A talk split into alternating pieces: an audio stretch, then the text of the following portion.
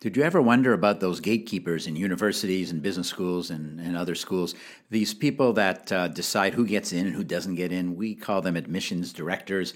And uh, they have a big job, especially when you get to some schools that just have so many applicants and there's so many talented people, but there's not enough space for, for everyone.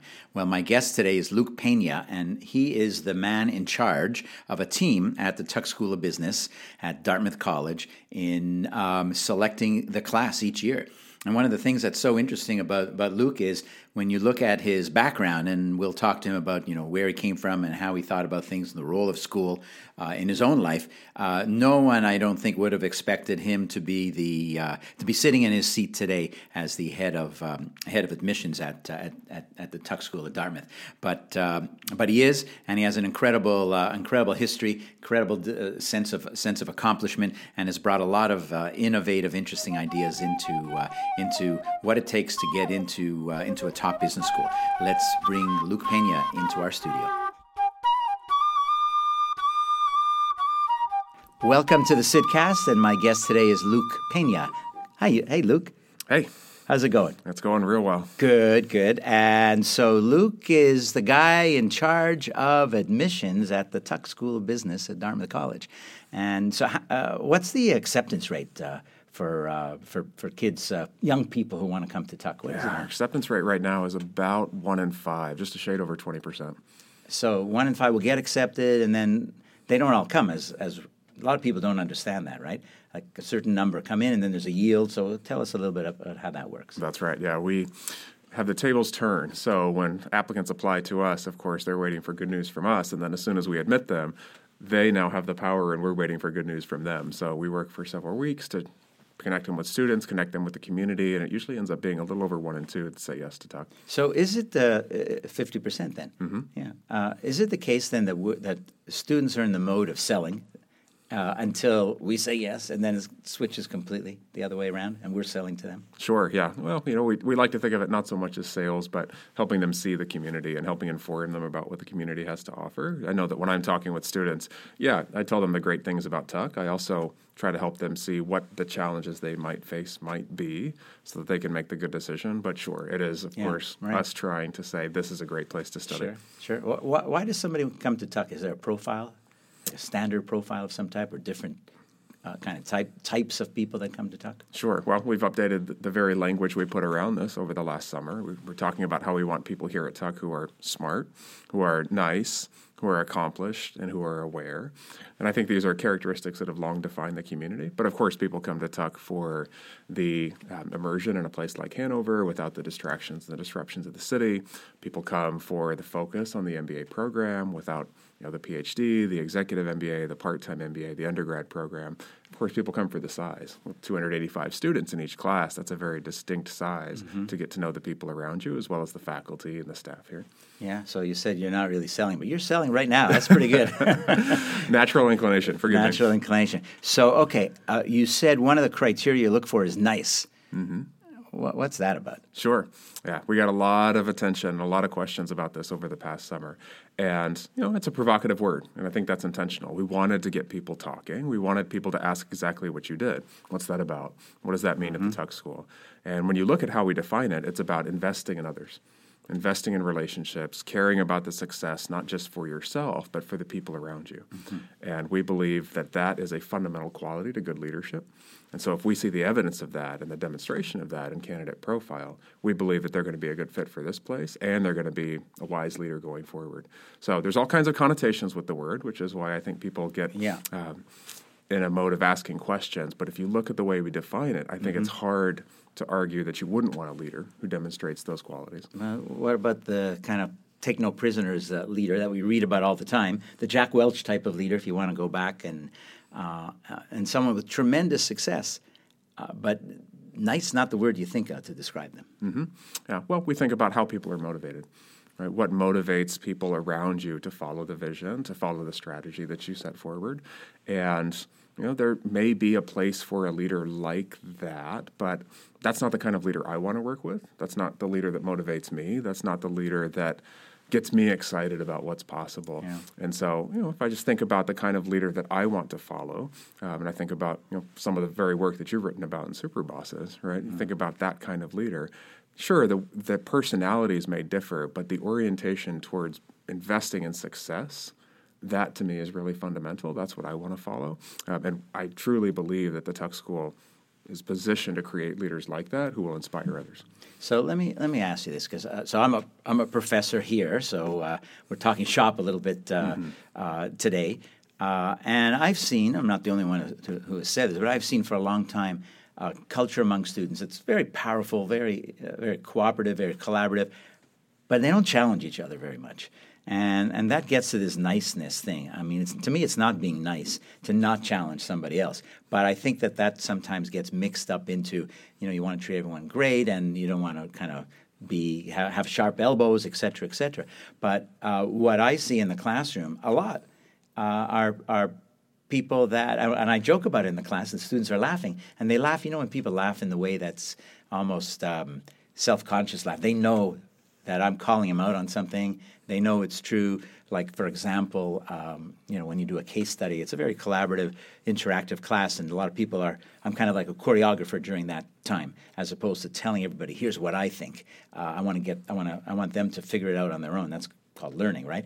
And and so often I'll get, you know, Mary will say, "We're we're well, well building on what Joan said," uh, and the word "building on," uh, and then they might say something quite different, but they have to they, they have to couch it in a term that is that is culturally or socially acceptable.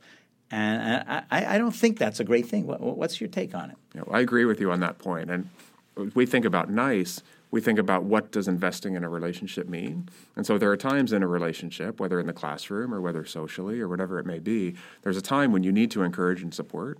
But if you really care and are invested in a relationship, there's a time when you need to challenge.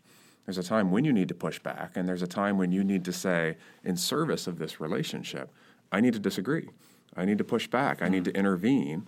I need to share a perspective that's different from yours for the good of the relationship so we can come to an understanding. And sometimes I think people, when they hear the word nice and look at the definition, do forget that element of it. Um, and so I agree with the point that you made. And we are looking increasingly so in admissions for candidates who understands and have the emotional awareness, if you mm-hmm. will, mm-hmm. that there is a time when you need to lift others up. Yeah. There's also a time when you need to push hard. Mm. And that is in service of the relationship. It's not in service of yourself. It's not in service of your own needs at the expense of others. But it's a belief that by doing this, we mm-hmm. all will be stronger and we all will achieve better outcomes. And so we'd like to see more of that in the classroom, and so we'd like to find more of that in the applicant pool. From a from a leadership point of view, I I, I think it makes perfect sense, and it's one of these things that you need you need opposites. The best leaders combine two things that are very very different.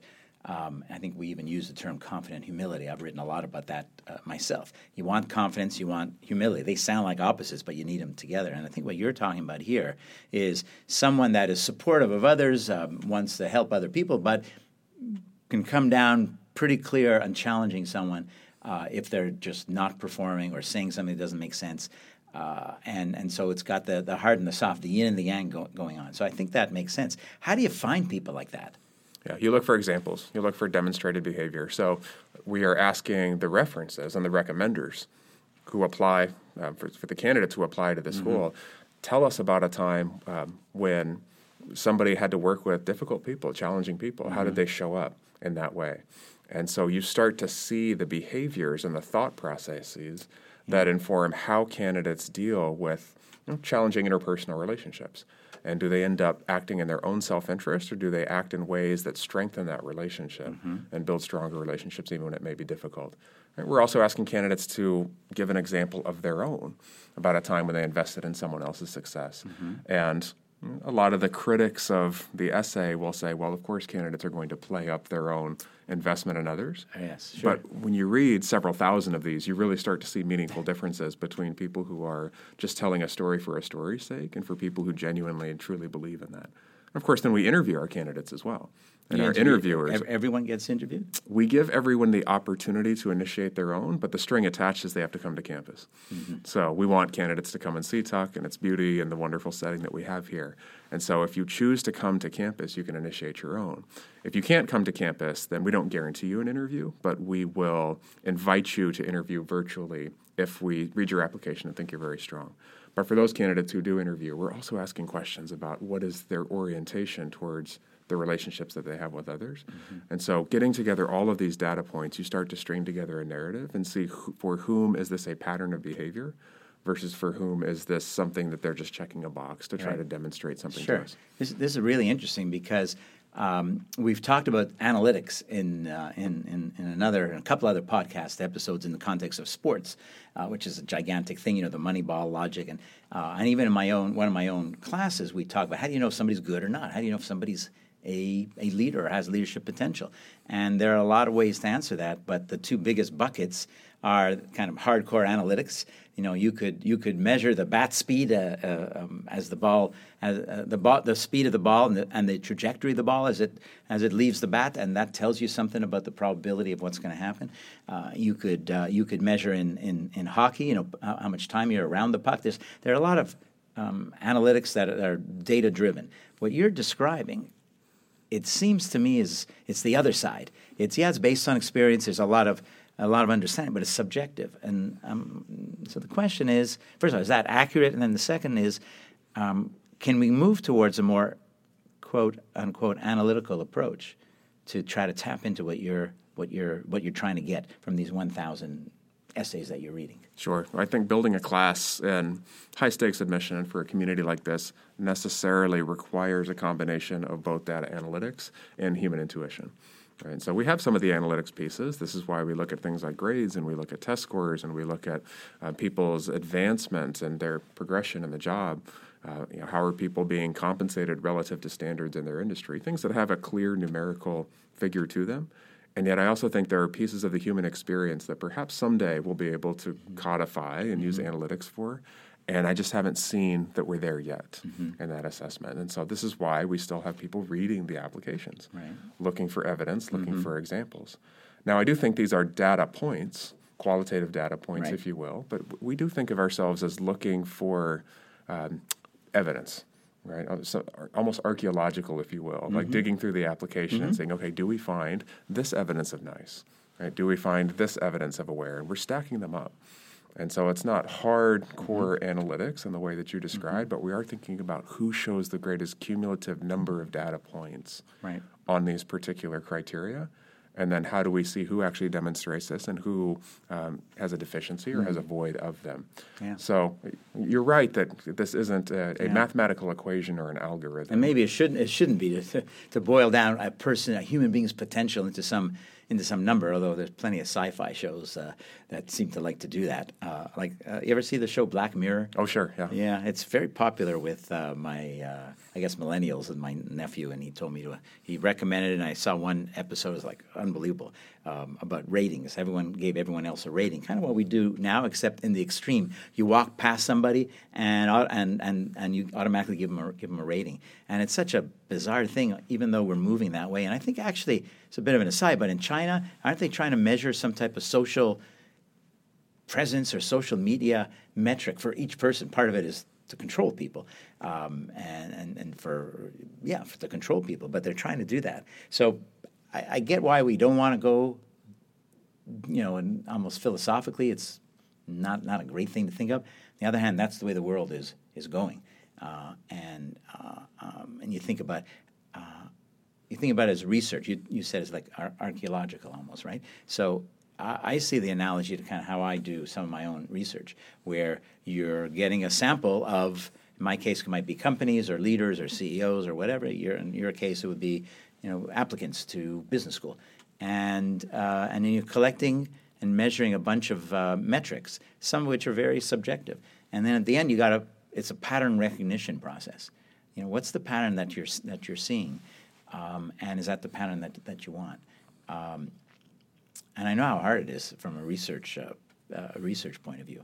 So um, I could see how it would be it would be challenging. And I'm sure people are listening and saying, Yeah, I get that, Luke. I understand that, but I, I don't know how you.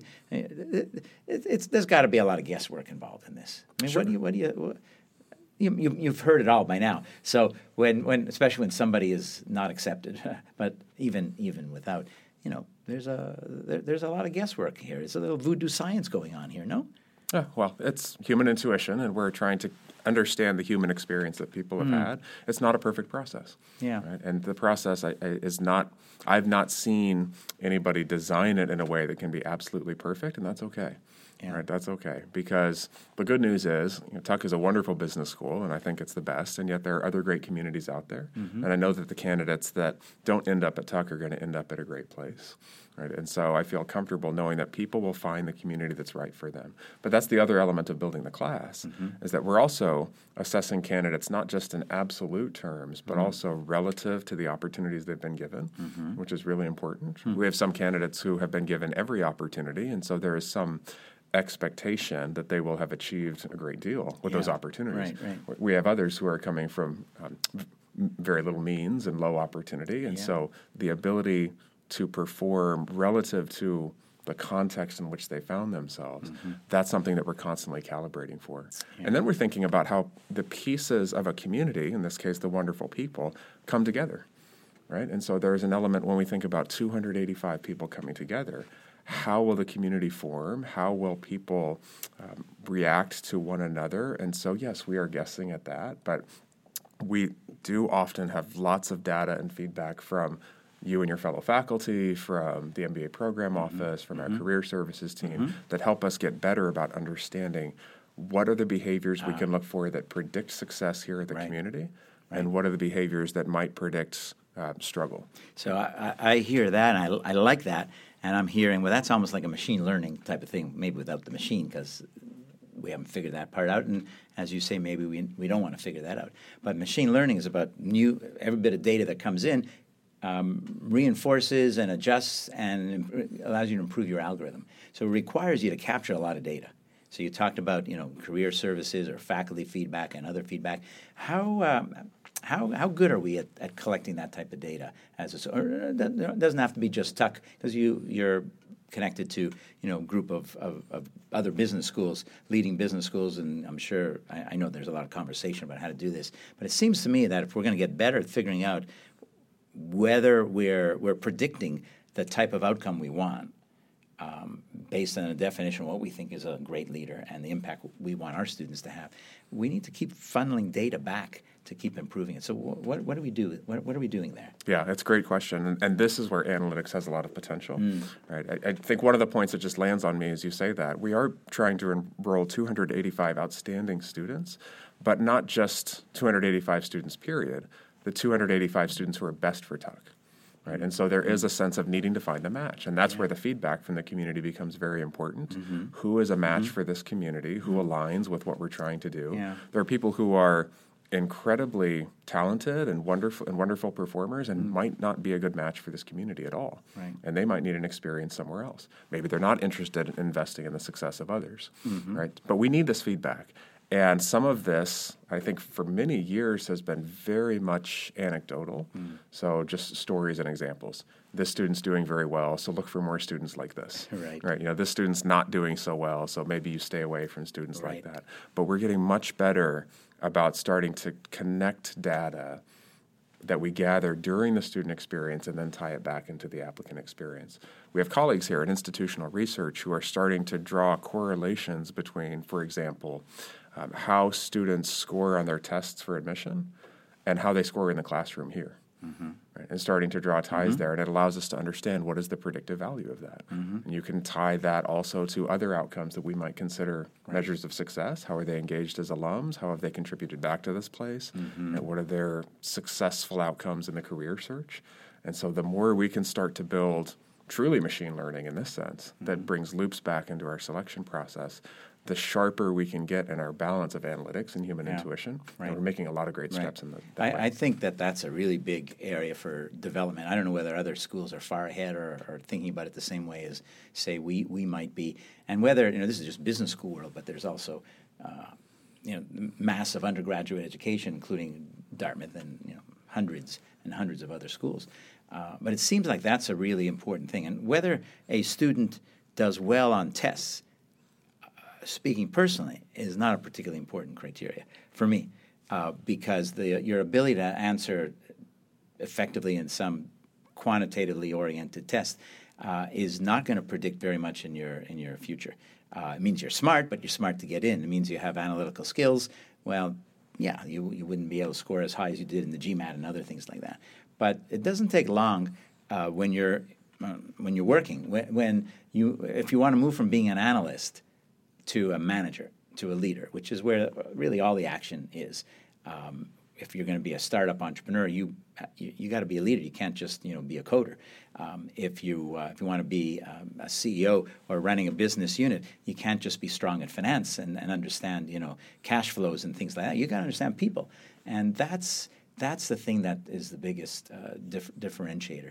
And and as a result, I mean, it's a little bit tough to track that. Um, but I, I would I would think that anything we can do to track those types of um, I'm not going to call them soft skills, even though I just did, because uh, they're they're anything but soft. They're actually very very hard.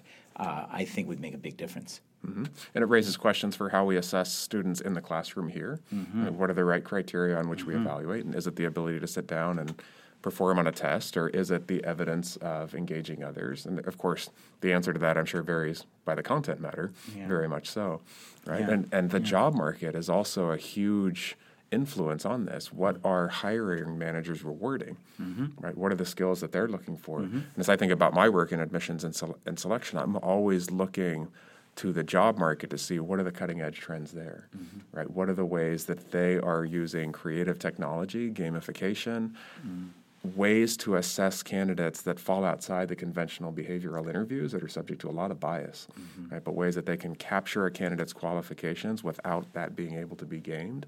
There's a lot of potential there, and I'm, I'm fascinated to see where it takes us. I think that's the future, not just of the job market, but of mm-hmm. what we do. Right. That's what candidates. I was thinking. Uh, it's important to know what a customer group, such as the recruiters that hire students, are thinking and what they want.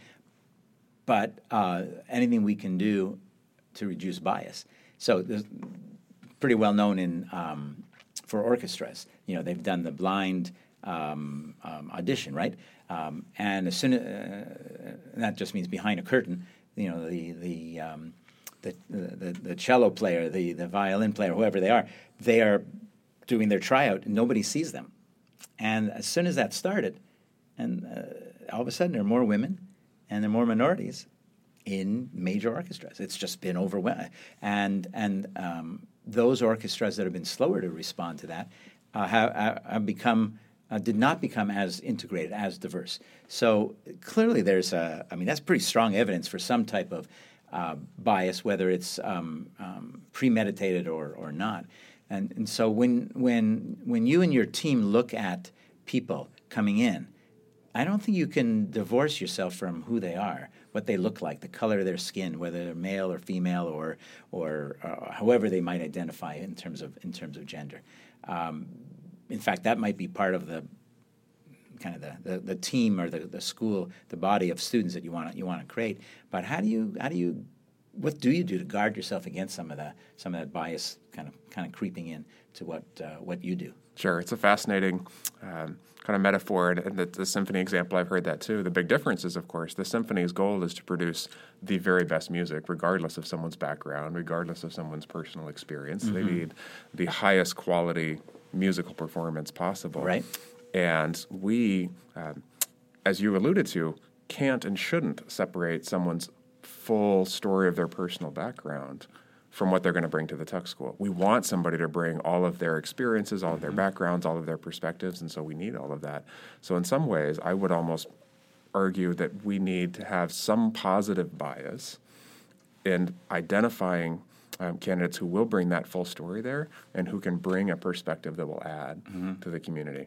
Um, but it's very hard to separate out the bias that would cause you from making a good decision, right? To understanding the kind of yeah. positive bias that might bring in mm-hmm. a perspective on how this person's diverse experiences can add. Right. Right. So we do each year. We we go through um, some very um, rigorous bias training, unconscious mm-hmm. bias training mm-hmm. before we start reading applications. Mm-hmm. A lot of it focuses on how different cultures, both geographically, professionally, and otherwise, might demonstrate the criteria that we're asking for.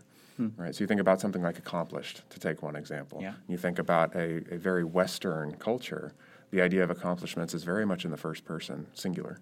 Right. I did this. That's what I did. I did that. Right. Uh-huh. I was able to do that. Whereas you think of um, some of the Eastern cultures, Hmm. it is much more framed in the first person plural. Right? We accomplished that. Mm-hmm. We did this. And so the natural bias as a Western reader would be to look at somebody saying, oh, we accomplished all this, we did that, we were able to do these great things, and say, well, clearly this person is co opting the group's accomplishments because they didn't do it themselves. Right. Well, that is a, ne- a negative interpretation Exactly. particularly negative, but I could see it. Right. So that temptation is there. And so mm. to go through the training to understand that we need to be mindful and aware of how somebody from a different culture might talk about these things, that helps us mm-hmm. understand the context of what mm-hmm. we're seeing. Mm-hmm. And you can apply the same to different industries, to different socioeconomic statuses, and so on and so forth. And so even just having that awareness and looking at the applications and saying, well, what might be informing how this person is presenting in that way? It doesn't eliminate it entirely, but it goes a long way towards helping us catch ourselves mm. and to be able to say, well, okay, this landed on me in a certain way, but let me stop and ask myself, what might this really mean within the context of this person's background? Yeah, right. Very interesting. So I have a whole bunch of other questions I'm thinking about, but uh, let's take a short break, and uh, when we come back, we'll keep uh, we'll keep grilling Luke on uh, how these MBA schools do what they do to bring in students and maybe not let others join. Let's take a break.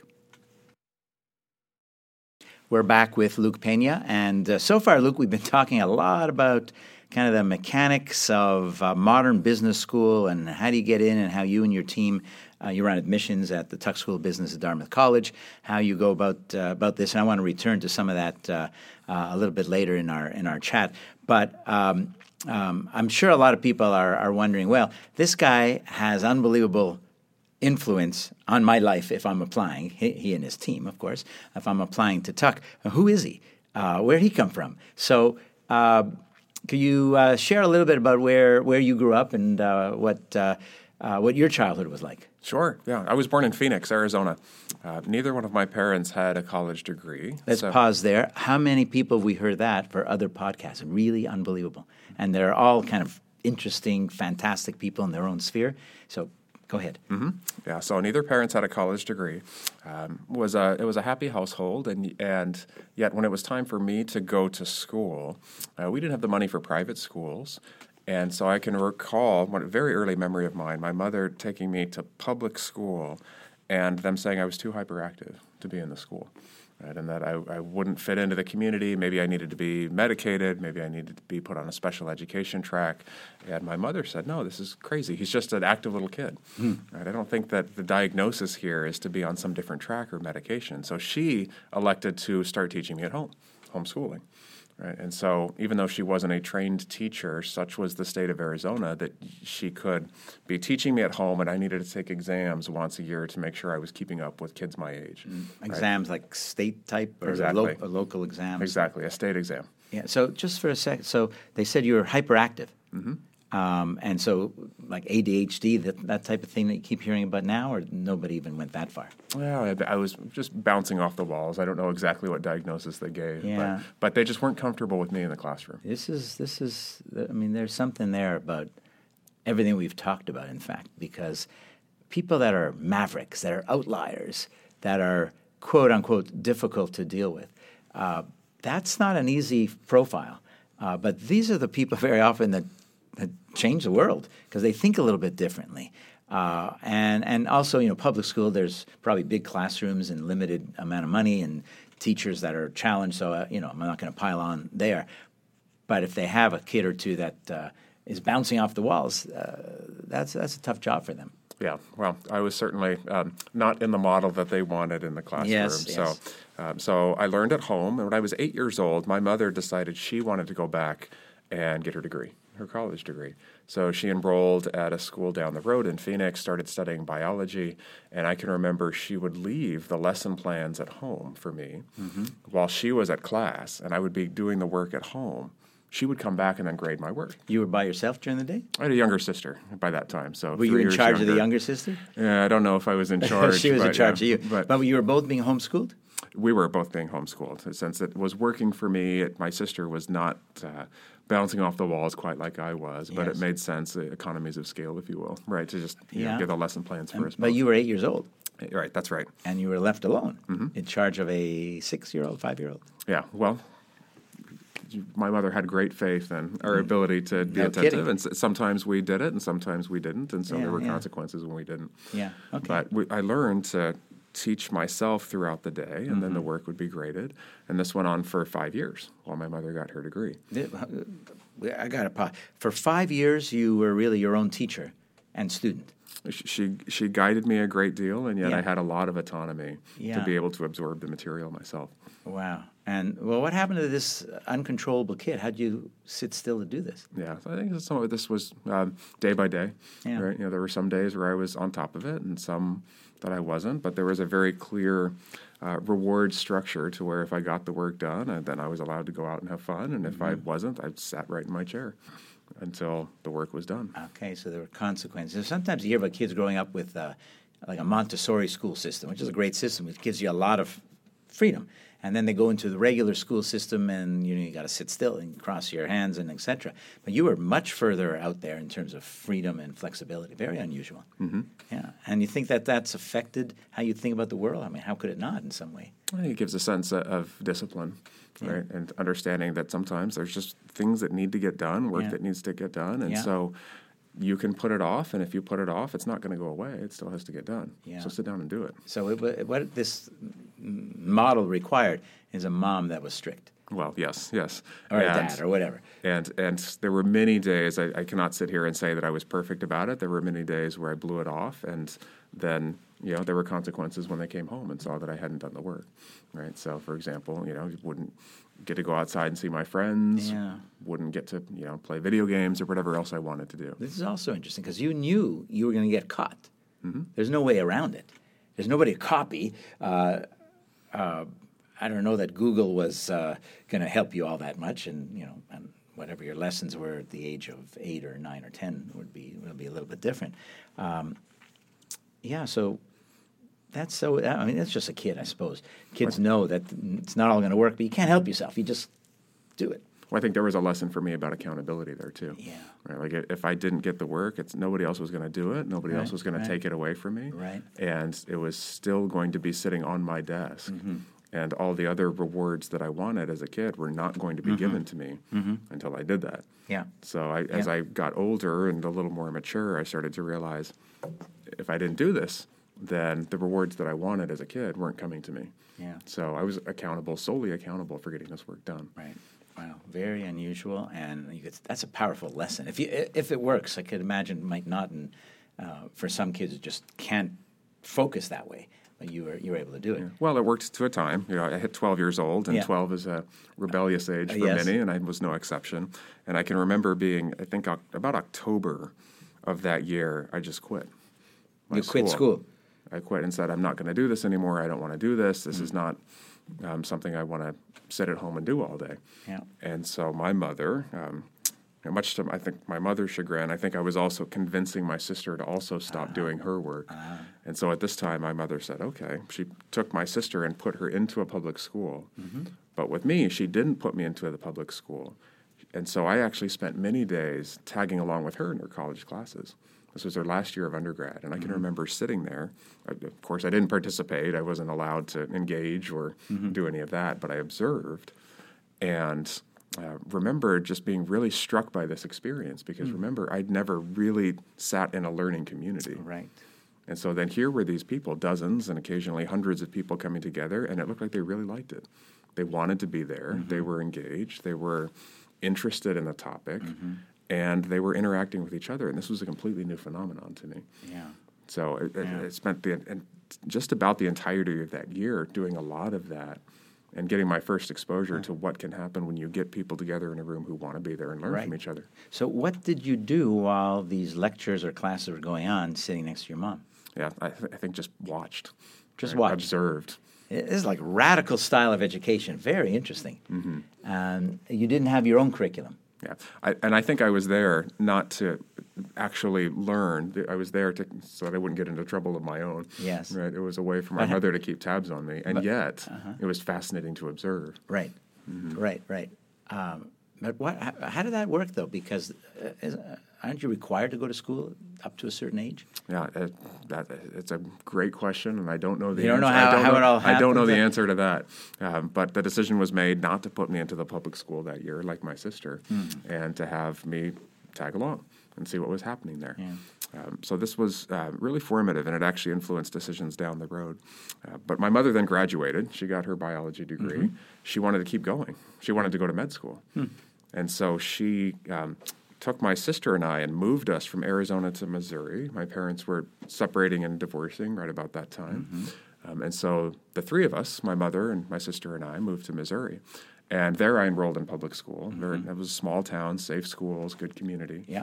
And so that was my first Wow. proper exposure. You remember the first time you walked into the class with Sure. kids your own age? Yeah. Oh, can you describe it? Do you have a visual of it? How, how it felt or how it looked? The town in Missouri, it's a town called Kirksville, and there's one elementary school, there's one junior high oh, school, and there's one high school. Yeah. Right. So I was I stepped in as a freshman in high school, and here was the group of people that had spent their just about their whole lives together. Right. Not a lot of people moving in and moving out of this town. Right. Right. And so I can recall feeling like an outsider. Of course. Here I am. I don't know anybody. I don't have any friends. And I also don't really know how to be a student in a school. So I was going to have to learn these things. Um, and so it was a it, it was a rough transition. Um, and so I can remember, you know, you slowly get integrated, and I did reasonably well in school, uh, but I didn't want to be there, and I just wasn't happy with a lot of the circumstances. I wasn't happy that the family had come apart. wasn't happy that I was in this new place with people who were already friends, and I had to break into that group. So I can remember in my junior year, I decided to drop out. So you, you were you were there as a regular full time student, freshman, sophomore, Mm-hmm. and, and junior year. That that was it. Yeah, junior year, I turned 16. 16 is when you can ha- drop out of school on your own without parental authorization. Okay. And so I, I had made the decision in my mind to drop out. I wrote the letter, had it ready to go to the principal. Um, and one of my friends caught wind of it and talked me out of it. But I could, I was, I can, I was hours away from dropping out of high school. Wow. Um, and had a, a friend who is, you know, an an angel, if you will, Yes. um, talked me out of it, and so I stayed. Um, but needless to say, college was not on my radar. I was not thinking about college. I was planning to get out of school. I was planning to work in the area, do something, um, you know, maybe in one of the farms down the road, something like this. Um, and you know, senior year rolls around, and you know, I'm I'm still the relatively disgruntled student that almost dropped out. And yet, here are these classmates of mine going to things like college visits, and hmm. college counselors were coming onto campus. I never went to one of them, but I saw my classmates doing that. Mm-hmm. And I started thinking about that year where I'd sat in on college classes with my mother. right. Right. And I started thinking that there was something to that. right. And I, I wasn't planning for that at all. And yet, the people there liked it, and I'm seeing my classmates start doing that. So I decided one night in the middle of my senior year, you know what, I'm going to apply to college. I'm just going to do it. Right. They're Ev- doing it. It looks all right. I remember my mom going to school.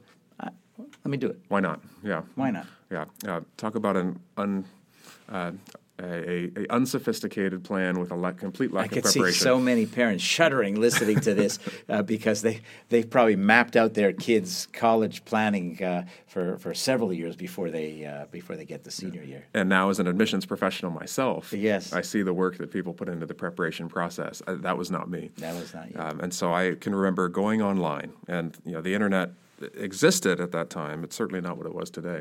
Um, and so you know, getting onto the dial-up and all that good stuff, um, and finding some colleges. And I was looking for colleges with a journalism major because I was a journalism student. I was editor of the yearbook. It was the one class I really liked, and so I found a couple colleges. I um, found that the deadlines were like now. It was January of my senior year. That's right. So I had to apply right away. So I um, applied, um, you know, literally on the spot to those three colleges, knowing Mm-hmm. very little of them. Um, and um, as the, as the fates are, the, the fates shone on me, and actually got admitted to all three of the schools. that I'd applied to. Um, Were your grades good enough, uh, reasonable? I was a good stu- I was a good student. When you I- paid attention, you did all right. Yeah, I was I was an I was an anomaly in high school in the sense that I was um, always on the honor roll, always had great grades, and was always getting in trouble for social behavior. What did teachers do with you or say to you? Or because you know the, everybody likes a smart kid, but then you had this whole other side going on. I think teachers told me I had a lot of potential that I was wasting, Yeah, right? And so they saw good performance in their classes, but Yeah. they also saw behavior that showed that I was not oriented and pointed in the right direction. yeah, Right, so I can remember a lot of my teachers pulling me aside and saying, "If you ever get your head on straight, you can do something." Yeah. and it just kind of went on deaf ears at that time. Um, but but got into three colleges, and the one that excited me the most was the University of Southern California, out in Los Angeles. which is a very good school. Uh, it was, and I'm not even sure I realized it at the time. I know, just, that was just- my first academic job. Is that right? Yeah, yeah. Back in um, 1987, Mm-hmm. uh, I was there from 87 to 93. hmm Yeah, it's a fantastic school, and you know I didn't know that because I hadn't done my research. Why did you pick it in the first place? It had a journalism school. Oh, yeah, the very good the Annenberg journalism School. program. Yeah. Um, and it was in Los Angeles, and I was enamored with the good. idea of living in Los Angeles and having, um, you know, the warm weather and the beaches and all of that. Yeah, I went through that phase too. Okay. Yeah. so um, decided to go. They gave me a, a good financial aid package, which was a big decision for me, um, and off I went to USC, um, and spent the first year um, having lots of fun um, and doing just about everything except remembering that I needed to renew my financial aid forms. Um, and so, um, second year rolled around, sophomore year, and I was days away from going back to my for my sophomore year, getting in the car and driving back from Missouri, realized I didn't have funding. Only then did I realize that I wouldn't be able to pay the tuition. So, um, called up my advisor at USC and said, "I can't come back. Please drop me from the program," and stayed in Missouri that sophomore year. And I can remember I filled the days that fall.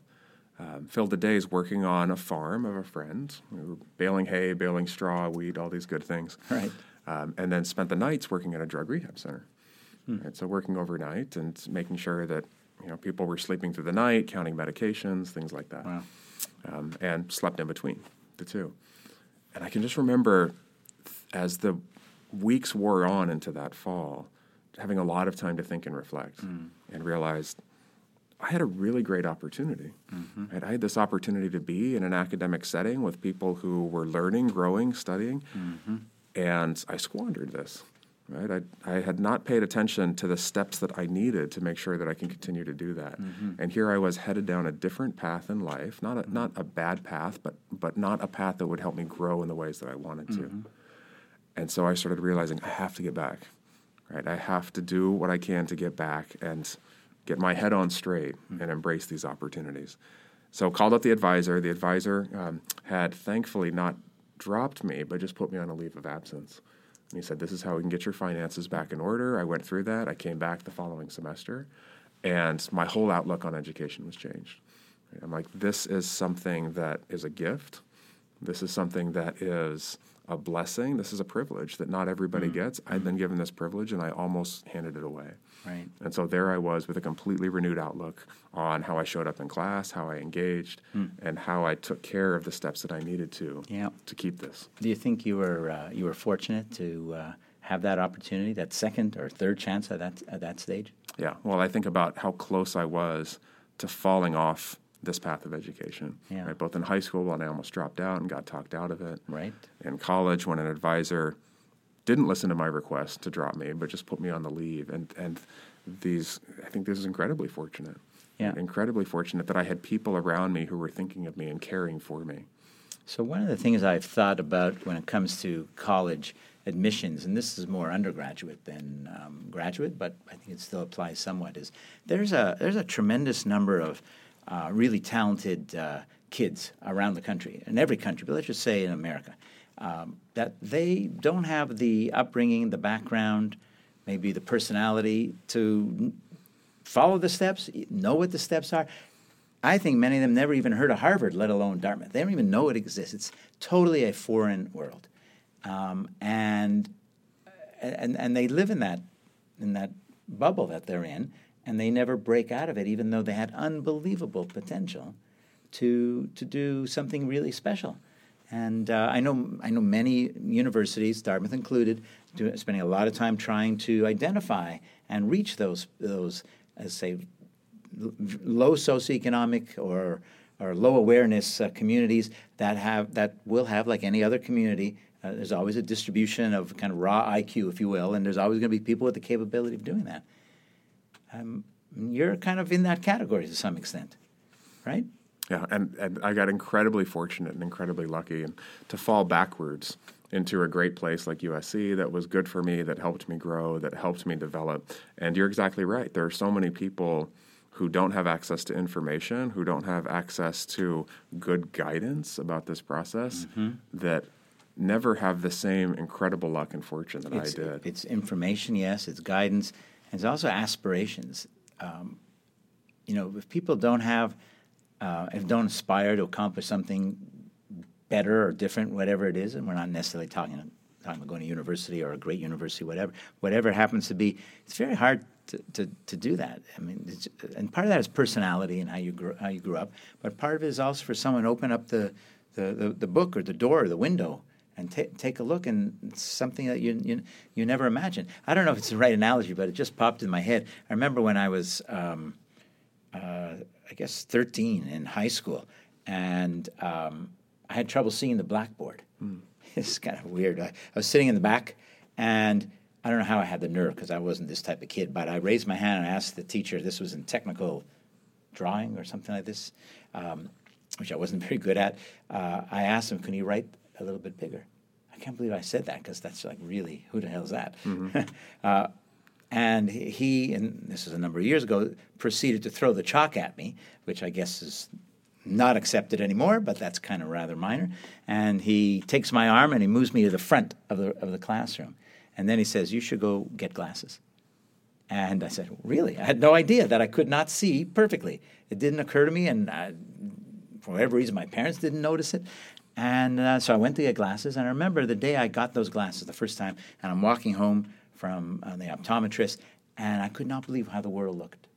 I, I, I could still remember it the brightness. Even my hearing was better, if that's possible. You hear the birds chirping, and, uh, you see the color, and, the, and even something like a tree, the green of a tree. It's a million trees; they're all green. No, the first time you've seen it in that way, it was it was unbelievable. Um, so it's a little bit different, but maybe not. kind yeah. of what you're describing. My mother said the same thing. She also wears glasses, and she didn't know until she was six or seven years old that trees weren't just a big green blob. Uh, right? Yeah. You know, didn't know that there were individual yeah. leaves, and that was the first time she realized that. And, and it's a great point. There are so many people who uh, don't even know and aren't even aware of the opportunities that learning communities can provide. Right? And I think it has so much to do with what is the environment mm-hmm. that young people are placed in, mm-hmm. right? And who are the people in those environments and are those people presenting opportunities for, for knowledge, for information, for um, you know, just for, in this example, for um, the information about great opportunities to continue studying and growing and learning, yeah. right? Yeah. And and for those students, mm. it's unrealistic to think they're going to stumble on those themselves. Sometimes that happens, but more often it doesn't. You need people, you need advocates, you need champions, mentors, whoever it may mm-hmm. be, mm-hmm. to say, "Hey, have you thought about you know this?" pathway yeah. to college or have you thought right. about this internship or have you thought about this growth opportunity. Yeah, it's a tremendous gift, really, when somebody does that for, for someone else. And maybe you know, even that high school friend, in his own way or her own way, saw, said, "Don't don't do it. Don't quit. Are you crazy?" mm-hmm. and the uh, and it is a gift that you're giving. You never forget that person. You described uh, him or her as, a, as an angel, just what you were mm-hmm. saying it before. Yeah. Yeah, and the gift that I've been given most of all is a mother who didn't settle for the lot that she had in life, but mm-hmm. went out and did something about it and mm-hmm. set an example for me right? Right about the power of education to transform her life into something that she wanted. She'd always dreamed of being a doctor, and she, she said, so she went to medical school. Mm-hmm. She graduated. She did. Wow. Mm-hmm. And she became a doctor. She became a doctor at a later age than most in life, but she yeah. accomplished her dream. Right. Right. And I had the gift of people around me along the way who wouldn't let me fail. Mm-hmm. Right, and, and, who wouldn't let me, in spite of myself, fall yeah. off the path towards growth and development, and saw the potential in me, right. and said, "Well, let me make sure you don't drop out of school let me make sure you get back right. into school and you right. weren't unenrolled. You know what you said. Uh, uh, you know when you think about the differences between Eastern Western culture and you you look at say accomplishment and and, and you know people say people say I accomplished this, and in Eastern cultures are more likely to say we. Uh, maybe we should have more appreciation in Western cultures and individualistic uh, societies such as America. Uh, that no matter how much I is there, there's a big we in here, mm-hmm. um, because along the way there were a lot of different, uh, a lot of different things that happened, mm-hmm. um, and and some good luck along the way as well. That's why we want nice people that talk. Right? That's because, why we want nice, nice segue because, back to that. because there is a cap on, I believe, a cap on what we can accomplish by ourselves, mm. a cap that we just completely rise above if we are empowering those around us um, to be part of that vision, be part of that goal. So it, it does tie back to how we yeah. think about leadership and how mm. that's a team effort rather than an individual effort. Mm. Yes, you often need a you know a, a, leader, a super boss, whatever it may be, out at the front creating the vision, but people have to buy into that. Yeah, right. We're talking to Luke Peña. Let's take a short break and come right back.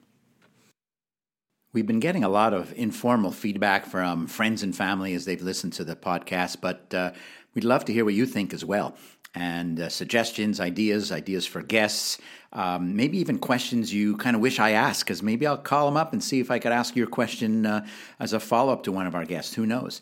Um, take a look at the at the website, thesydcast.com, and SydCast, the SydCast is S Y D thesydcast.com. And uh, if you click contact at the top, it'll take you to a little uh, spot where you can just uh, write in your message and we'll uh, look at it and get back to you. And uh, uh, while you're on the website, you can take a look at some of the other episodes you might not have listened to. And um, you can even click around and find out more about me and some of the work that I've been doing. Welcome back to the SydCast. This is Syd Finkelstein. We've been talking to Luke Peña, who's the admissions director at the Tuck School of Business at Dartmouth College. And um, before the break, we were talking about uh, your childhood and lessons learned from your mom and kind of what got you uh, uh, through uh, to USC. And uh, so, you, so you went from um, you went from USC to Dartmouth, and along the way there were a few stops. So how did that happen? Maybe uh, what's our speed reading way to get uh, get through that? What are some of the highlights during that time period? Yeah, I'll give you the quick recap. So at USC, I interned in our admissions office at the uh, media school, the communication huh. and journalism okay. school, and graduated. Thought I was going into a career in media, and actually started with an entertainment startup magazine and. I was not good at it. Um, I didn't enjoy it very much mm-hmm. and had a lot of self doubt about my ability to be a professional. This was my first job, and I'm failing at my first job. And does this mean I can survive in the professional world? Mm-hmm. Uh, so I quit with no backup plan and was back on campus talking with the dean of admissions. And she heard that I had left my job, said she had an opening on the team there and that I should apply. And so I applied, mm-hmm. and I wish I could tell you and the listeners that this was part of my strategic master plan for my life. Yes. I needed to pay rent right? right. I needed so a job. You, you, took a job that sounded mm-hmm. interesting mm-hmm. enough. Yeah, a familiar job with familiar yeah. people that yeah. I knew and trusted. Yeah. Um, took the job, fell in love with it. Mm-hmm. And it was there that all of the things that we've talked about previously came into focus, and I realized how education had been a saving grace for me at every point of the way. And that, and yet I had been very fortunate and quite lucky mm. with the lack of preparation, guidance, and thought to find myself in the great positions that I'd been in. And here I had this opportunity with the admissions team to help others avoid the mistakes that I'd made. Right. And help them mm. identify a good match, a good fit. Yeah. Yeah. And if I could de- dedicate my life to that, well, what a great life it would be. You know, eh, whenever you find your purpose, the purpose of, of your life, if you will, where you, where, you know, how you contribute, what it is you can do to make a difference. It's such a powerful thing. Mm. Many people don't get there or take a long time, but you got there pretty early, despite all the bumps in the road. You kind of saw that and said, "Yeah, this is what I'm going to do. This is this is who I am." And and the bumps, bumpy as they may have been, is what gave me that that yeah, level of confidence exactly. and, and to help other people minimize those bumps so that they didn't have to navigate the same bumps. So I spent four years there, uh, became increasingly um, enamored with the work, and yet also wanted to gain skills like financial planning, strategic thinking, be a better manager, a better leader. And so I, I wanted to not step away from education, but I wanted to get the kind of training that business school provides. Yeah. And so I started looking for programs that would merge the two. There's one in, at Stanford that combines the MBA and the master's in education. And that was very deliberate because I worried that if I got just the MBA without the education, I might get pulled away from my calling, right? And I might end up in uh, some other industry that would be, um, you know, that is wonderful and fantastic, but not right for me. So I did that dual program, went there, um, graduated from there, and then um, took a job in their admissions office at the business school there. And, and the Stanford Business School. That's right. Okay. And that was uh, unexpected to, for me because I actually thought when I went to business school I was going to stay in higher education but shift into something like operations or endowment investing um, or the finance and accounting of the school. And I tried all these things out and none of them gave me the same fire, right, and the same drive that admissions, recruitment, and building a class did. Um, so I agreed to take that job, uh, spent five years there. And after f- uh, five years at Stanford, I started thinking um, a lot in light of everything going on in the world, right? Lots of examples of in politics and business of leadership that um, was authoritative, but not what I would call wise, right? And I started thinking a lot about what am I doing um, to better our world, right? What effect am I having? Yes, I'm bringing in lots of great candidates each and every year, um, and to what end? Right? And yes, we're helping people become leaders, but I want there to be something attached to that, um, some stand that the school takes to say, well, we want leaders that are actually doing good in the world. And I started, you know, I'd seen Tuck from afar um, for many years, but I started paying closer attention Yep. as in the mission, we really started emphasizing wise leadership. And the more I thought about it, the more I said, that's what I want to be a part of. I want to know that I'm helping build a community that is not just going to be impactful, but impactful for good, Right. and impactful for the betterment of this world and, and bettering business. And so as I became more attuned to the mission, I became increasingly excited about Tuck, and, and such as it was, um, the opportunity to come and, and lead this team presented itself. Yep. Um, and you know, one conversation led to another, and here I am. Wow. So, um, so you were in, in the missions at Stanford um, for four years, Five years there. five years. What's the biggest difference between a Stanford MBA student and a Tuck MBA student? The emphasis here on engaging deeply with teams and with your classmates um, is very, very strong. Yeah. Right, and and make no mistakes. You know, Stanford has a great spirit of collaboration. And Stanford also has a lot of uh, people who go there um, as, as, as somewhat individual um, students. Right, maybe you think of the entrepreneurial types, Yes. um, the folks who go there, and and I had many classmates who operated very independently throughout their time there. There's nothing inherently wrong with that, um, and yet I see the difference coming here and how deeply the student teams form. Um, whether it's study groups, whether it's you know the Tuck Go teams, the first year projects team, and how much the setting here in this place outside of a big city and the size of the class really deepens Yes. that sense of teamwork. Yeah. And so the, the level to which students know each other and depend on each other and trust each other, I find it really palpable here, and I haven't seen that anywhere else I've been. Right. Interesting. So you have a lot of years in recruiting um, MBA applicants, MBA, MBA students. So let me ask you a few questions about some of those experiences. Uh, so uh, after you um, um, after you've admitted a student, do they ever talk to you and give you their own feedback on what they think about you or about the process? Yeah, I, I- I think of a student that I worked with, a, a Mexican student.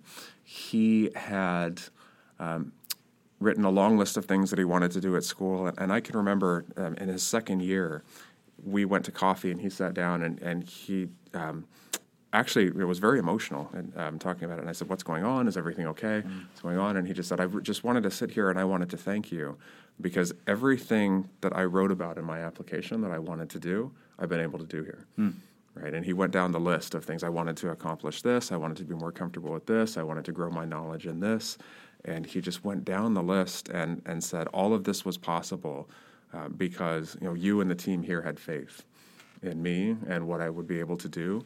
Um, and I just never forgot that um, that feedback, right? That Yeah. that that sense of appreciation, and it's a way to re- renew my faith. It renews my commitment to the fact that this is really important work, Yeah. right? And that people, if we give people opportunity, right? If we give the right people the right opportunities at the right schools, they can accomplish all of their dreams. They can accomplish everything they came there to do. And so I always You know, whether if it's if it's a particularly challenging day, I often find myself reflecting on that conversation because that's why this work is important to give him the opportunity to do all of those things that he wanted to Yeah. be able to do. Yeah, and and it also points out again uh, the power of expressing gratitude to someone or some people who, uh, who helped you along the way or did because that just I mean that's a gift to you as you're sharing that story today and it's an impactful story. I could see that, um, but for that person, that student in particular, he was from Mexico. That's right. saying? So uh, there's students from all kinds of different different countries. How did you learn about uh, some of these countries and how different they really are? this is a funny one. I can remember my first year in business school admissions. I went to um, lots of the world, and I got a chance to travel and, and present in different places. And so, um, two of the countries I went to were um, Brazil and Japan over the course of that year. And so, I, I came back um, for my travels, and the alumni were very eager. They wrote the dean of admissions, and um, the Brazilian alums wrote the dean of admissions and says it was great to meet Luke. He's a great addition to the team. He's wonderful. Um, I think you need to tell him um, that he needs to calm down when he's when he's you know presenting. Uh, that uh, excuse me, I had that backwards. The Brazilian alum said that I needed to be um, more animated. Right. Oh, the Brazilian said, and the Japanese said, "Calm down." Here we this yes right. So the Brazil, the Brazilian alums wrote and they said, uh, you know, we needed to see more energy. Right, you know, great presentation, great guy. We needed to see more energy. And then, you know, a week later, the Japanese alums wrote, and they said, "Oh, you know, great to meet Luke. Wonderful addition to the team. Uh, he was way too energetic, right? Way too animated. That's a classic, isn't it? He just needs to calm down." And of course, I had gone to all of these countries and delivered the exact same presentation in the mm. exact same way mm. with the exact same delivery. And it was a real eye opener to hmm. realize that the way to connect with different groups and different cultures has to be modified and has to be adjusted if I want to have maximum impact. Right, and it's a lesson of the power of, pe- of people's upbringing. This, these are countries, but every one of our upbringings are different. We carry that with us, kind of as you were saying earlier about your own upbringing. Very interesting. Uh, so you travel a lot of countries, I guess, all the time. Uh, you don't get tired of that?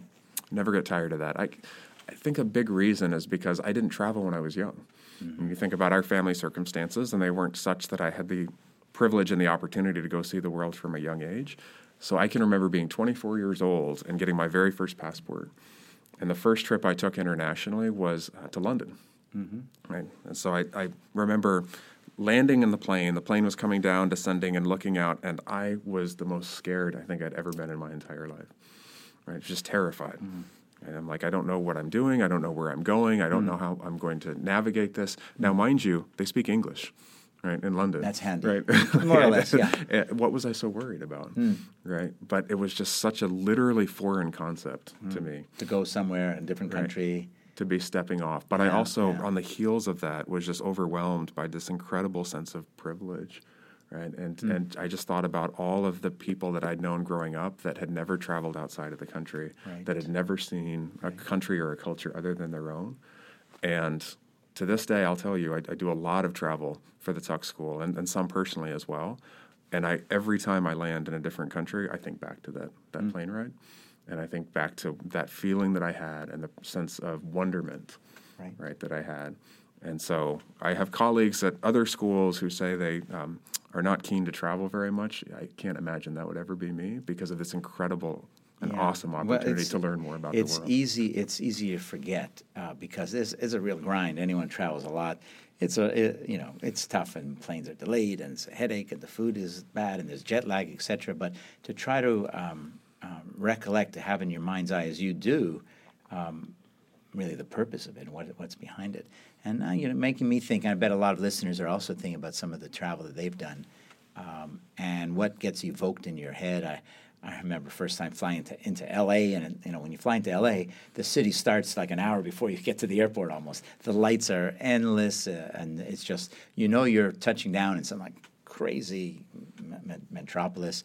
I remember London as well. I remember um, um, Tel Aviv.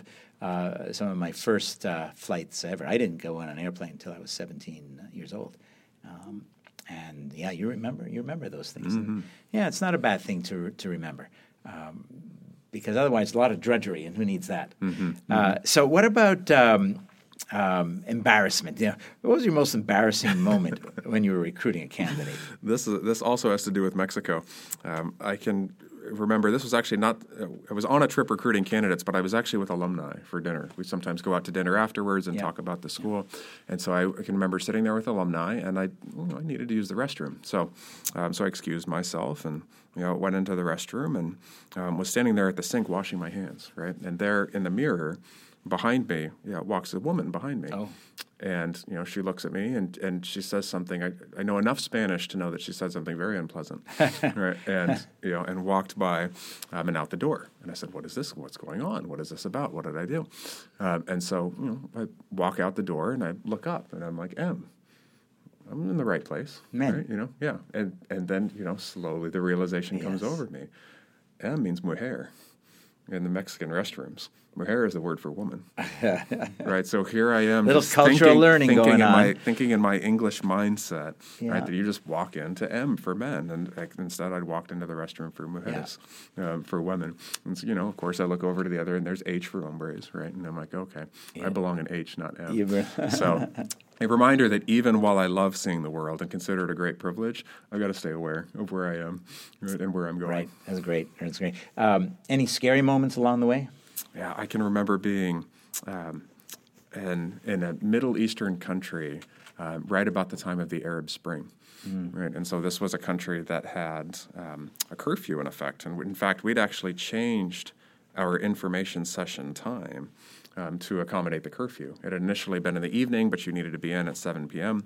And so, you know, had the information session during the day, got with the driver to go back to the hotel, and traffic was very bad.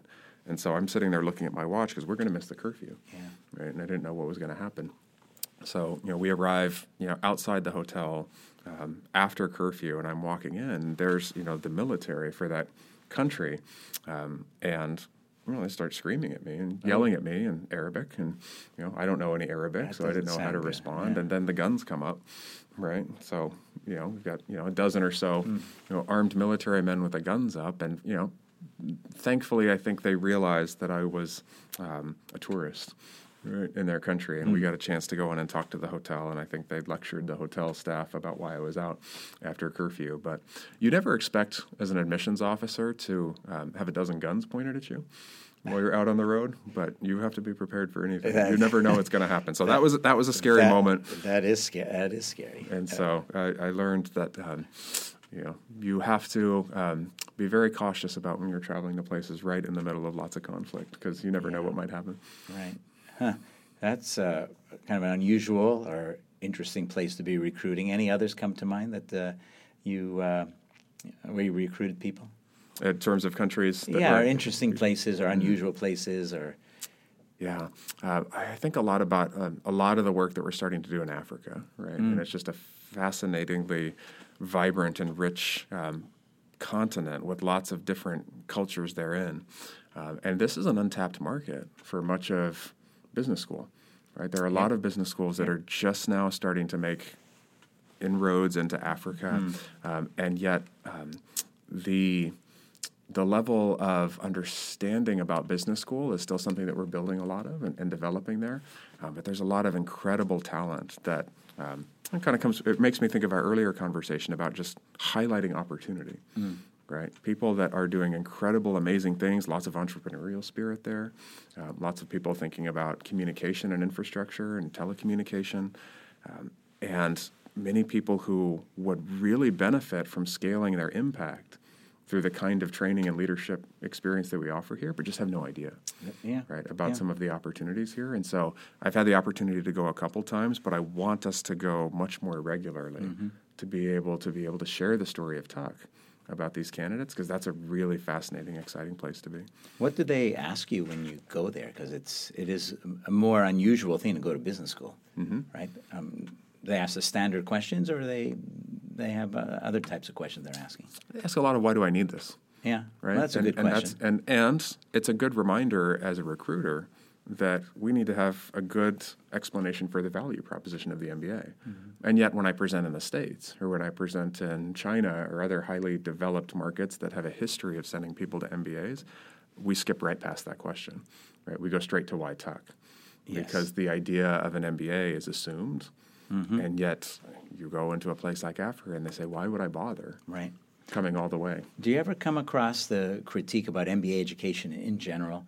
Um, you know, we, we train people to make a lot of money, uh, to uh, not worry about people. Uh, they grow these companies, they fire people. Um, they don't care about the environment. They don't care about the culture. They only care about themselves. Uh, it's all about self-interest.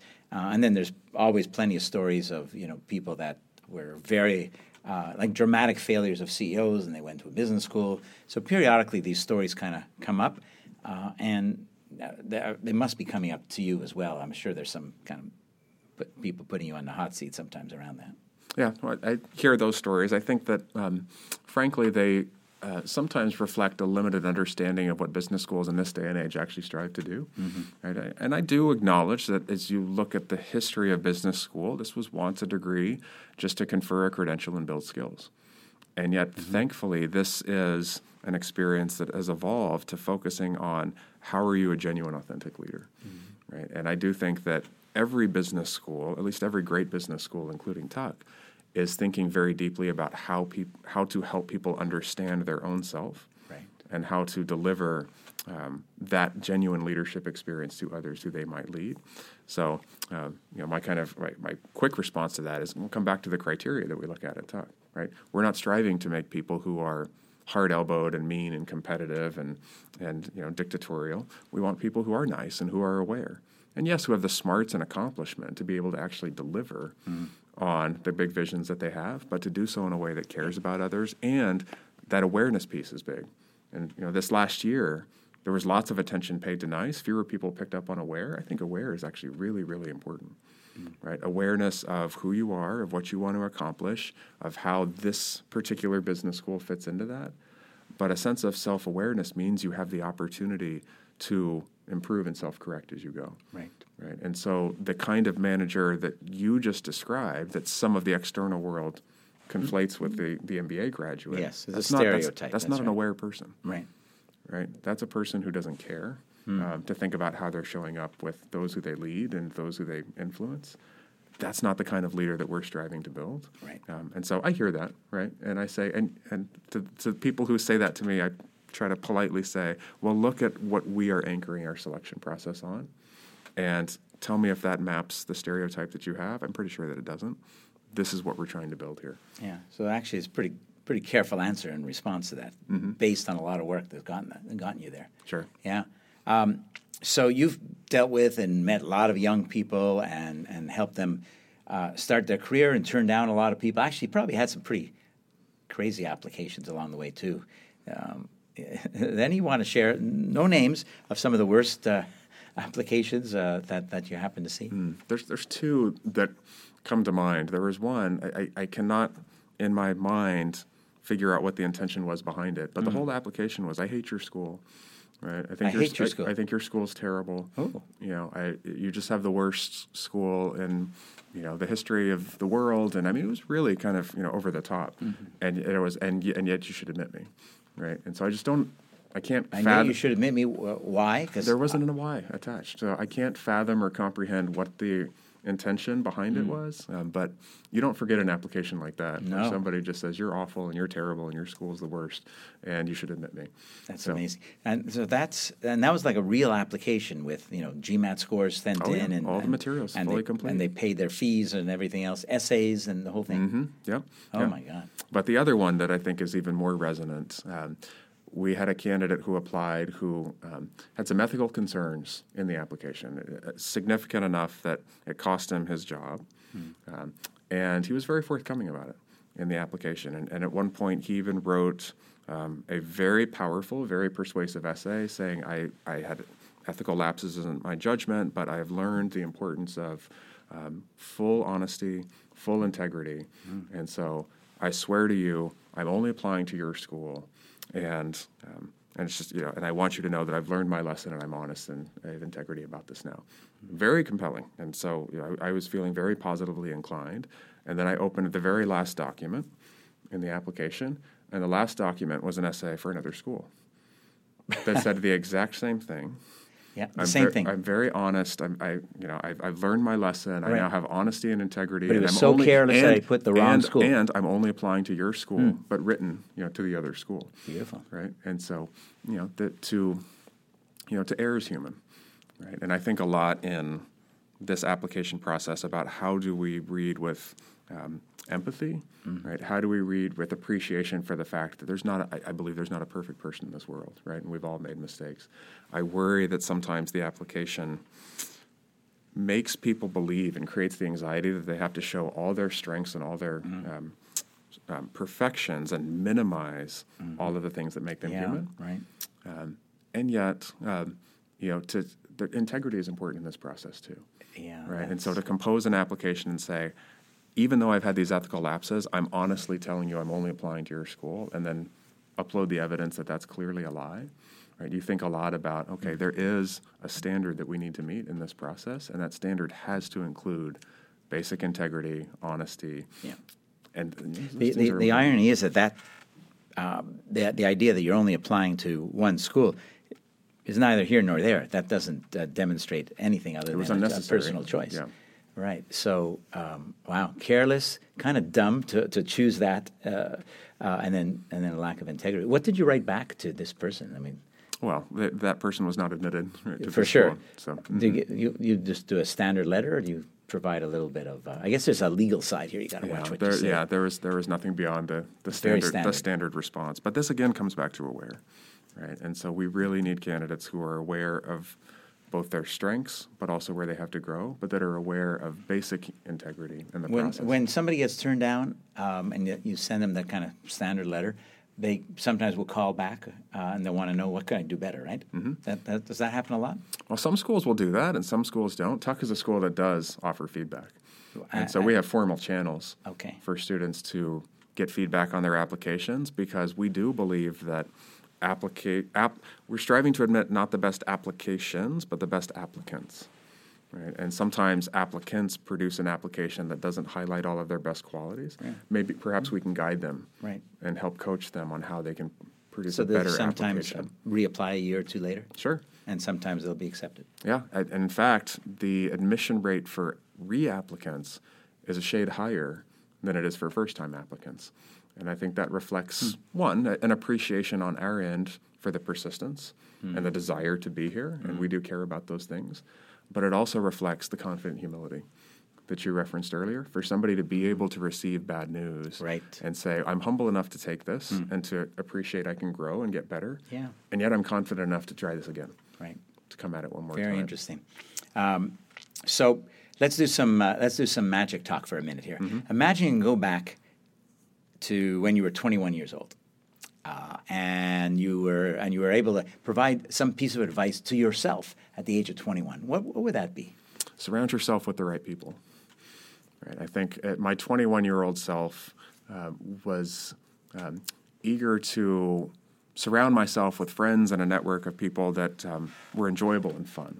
Right. And maybe that's the, the disposition at that age. Yeah. Um, and yet, as I just think back on my life, the places where I have been my best self and done my best work is when I have had people around me who are invested in me in the right ways, right? That are, again, balancing the support and challenge, who are picking me up when I need that support, but also really calling me out and holding me accountable Right. I'm not. And the times when I've been my worst self are when I've surrounded myself with people who have allowed all of my shortcomings um, to go unchecked. Right, and for me to just you know to act in ways that are not um, striving to be better, striving to improve, and so I, I underestimated very significantly at an earlier age how much influence the people that are close to me around me have, and so I would have made much more deliberate, strategic, smart choices about those people who I considered my core network. Yeah, and it also gets back to our earlier discussion about you know somebody who's nice and what does that mean? And someone who's nice is not going to let you just kind of be your worst self. Mm-hmm. They're gonna they're gonna say something. Yeah. Yeah. That that's and that's I used to think that you know the people who really cared about me were the people who validated me. Hmm. That's not the truth at all.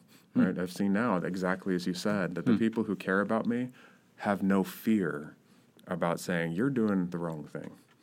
Right? You need to get back on the right track. And I know this isn't easy to hear. I know this is probably difficult to hear, but I'm doing it because I care. I need more people like that in my life. I needed more then. I still need more now. But I've learned how valuable and Right. how powerful it is. in uh, in uh, my research on Superbosses, one of the things I say is um, just because you have a nice boss doesn't mean you have a good boss. And by nice, I mean not maybe the definition you've talked about, but just everything's good, you know, no problem, validating, the validating boss, as opposed to the boss that will challenge you, will push back, and will tell you it's not working out right. You need to fix it. Uh, not everybody wants that um, until they kind of realize what they miss. I think along the way in terms of growth potential. That's exactly your, that's what your advice is, really, right? Now you, uh, I think you've said in the past you've had a super boss leader or boss along the way. Super boss leader meaning someone who you work for that was highly influential uh, in your own development, someone who pushed you and helped you get better. Can you share one of those examples? Yeah, I'll, I'll try to hit three actually really quickly because there are three who are just really special to me. Uh, my first supervisor at USC, the dean of admissions, she taught me how to be a professional, right? And so she every day, no matter uh, whether things were good or things were struggle, she brought um, a a work ethic, a demeanor, a presence, a grace um, that um, helped me as a 21, 22 year old at the time really understand um, how to show up and bring my A game every day. Yep. Um, I had a second that the dean of admissions at Stanford Business School. Uh, he taught me the value of the little things. Right? Don't don't cut corners. Don't let the little things slide. Like the little things matter, particularly in a relationship-driven business, which admissions is. And so the work and effort that he put in to cultivating relationships and then to doing the little things, right? Whether it's even as simple as you know sending it, sending the text, or sending a card, or just checking in with people who are part of the broader network. Mm-hmm. Like those details matter, mm-hmm. and the little things go a long way in good relationships. And so I never forgot that. sometimes the little things that help you build those and reinforce those relationships. And sometimes people look at a relationship as something to be used. Uh, and in fact, the strongest, the stronger the relationship, the more you just keep investing and reinvesting into it. hmm So that was very powerful. And then I and then I have great admiration and respect for our dean here at the Tuck School, and he's taught me many things. But I think the greatest among them is uh, the importance of consistent communication. Right? When you have a message that you need to send, you need to say it over and over and over again. You need to say it um, proudly, loudly, with conviction, um, and understand that you know, as much as you might think you're communicating sufficiently and effectively, that's rarely actually the case for your audience. And you have to keep coming back to it if you want it to stick and if you want it to really take hold. Um, and that's a big part of creating vision. Yeah, I also have noticed when it comes to communication, I say this a lot to people around me. Uh, the person you're talking to is your customer, and you need to communicate in a way that he or she gets it. Otherwise, it's it's on you. It's not on them, uh, and that might require you to say it differently, or convey it differently, or interact differently. Um, and there's also a lesson in that about parenting. Uh, to continue taking an aside here, you know, does your kid get it? Does your kid not get it? Is your kid doing what you want the kid to do? You can't always be sure that's going to happen. You've already shared some of you kind of going your own way as well as a kid, but um, if you're if you if you keep saying the same thing and it's not working, you got to change it. You got to do it a little bit differently. So it's almost the opposite of the consistency. Consistency is important. Uh, consistent communication is important. I agree with that. But if it's not getting through, you got to do something different. You know, um, well, I'll even riff on that a little bit. Sure. In, in addition to that, and I, I think early in my career, one of the big follies and mistakes I made was thinking uh, of the prospective student as the only customer in that analogy, right? So I mm-hmm. just I've got to keep I've got to be consistent and yet modifying yet consistent. Consistent theme, mm-hmm. modified mm-hmm. delivery, right, for the prospective student. But I've learned as I've risen in different leadership positions, I've got to think of the team, right, as a core constituent as well, Yes. and be communicating effectively to the team because that's even more important than communicating with the prospective students. Because if I get the team aligned with the vision and communicating those messages, then it magnifies. that's and that's uh, amplifies. that's the that's the leverage point that you can do, right? Um, so you're obviously so passionate about your career and, what, and the and the path you, you chose, and you talk about how you got this sense of purpose and meaning from it. So this next question is going to sound crazy, but if you did a, if you can have a mulligan and do something completely different, uh, could you imagine what it might be? Yeah, I, I think it would have to be something in higher education, right? I'm just so convinced that this is an opportunity for people to catalyze their goals and their dreams, right? I just think that so much of the learning and growth that we do as human beings is based on being surrounded by others who have different perspectives to add mm-hmm. and who are willing to share those perspectives. And so I, I cannot see in our society any forum, any setting that brings together people with different perspectives, different backgrounds, different experiences, brings them all together, and then gives them a forum where they want to share and they want to learn from each other. I just haven't seen any other setting that recreates this the way that the higher education community does. And so, this is why acknowledging all of the fascinating and wonderful opportunities that technology and online learning can offer us, mm-hmm. I don't see anything that will fully replace the value of coming together in person with people who can really just push each other and learn and grow in that way. So it, if you took admissions away from me and recruitment away from me, I would find some way somewhere some way to keep contributing and playing in this in this in this world. And and even if you took the college and university model away, how mm-hmm. do I mm-hmm. build community? Yeah. How do I bring people together who are outside of one another's comfort area but can provide learning and perspective to where people can have their minds expanded and have the opportunity set of what's possible grow some community where we learn from each other in that way. That's yeah. what I would do. Right. Great. Great. We're talking to Luke Peña. Oh, one last question for you, Luke. I'd like to ask people this um, about your um, your partner, husband, wife, spouse, whatever. Uh, uh, first of all, is there such a person? Sure. Yeah, I've got a partner. She lives in Houston, Texas, right now. How did you meet? We met on New Year's Day, 2012 so um, a few years back. Mm. And the the funniest part of it, neither one of us lived in LA at the time, so that was interesting just off the bat. Um, I was down there visiting friends. She was um, visiting um, a. You were in you were in LA when you met. We were in LA. Oh, you weren't living. But at the time, I lived in San Francisco and she lived in Texas. Okay. Um, and so we were both there visiting friends mm-hmm. for the mm-hmm. New Year holiday. And each one of our friends knew that we were single, and each of our collective friends had set us up to meet somebody else not oh, each other. Really? Right. So it was a party with different people. Yeah. So it was a big. So it was a big gathering, and so I, I was you know, going to be set up with a different woman. Right. She was going to be set up with a different man, and so those uh, meetings happened, and neither one stuck. Yeah. Right. And so here we were at this place expecting to meet somebody, and the people that we were introduced to weren't wasn't the right fit. Um, and so here we were, and we found each other later in the night. Right. And hit it off, had a lot in common. Um, you know, we acknowledged pretty quickly that we didn't live in the same place, and yet we liked to travel. We liked to to get out and see each other. So we started scheduling trips to see one another um, over the coming year. And the more time we spent together, the more we said, well, you know, the distance isn't an issue. Right. Right. We can make this work. Yeah, that's uh, that's so interesting about how your friends kind of d- didn't quite get it right, but you guys got it right. we great. were our own matchmakers. Your own matchmaker. That's right. Great, uh, great story. Well, thank you so much for being with us, Luke. It's been a, fan- a fantastic and informative discussion. Thanks, Luke Peña. Thank you, Syd.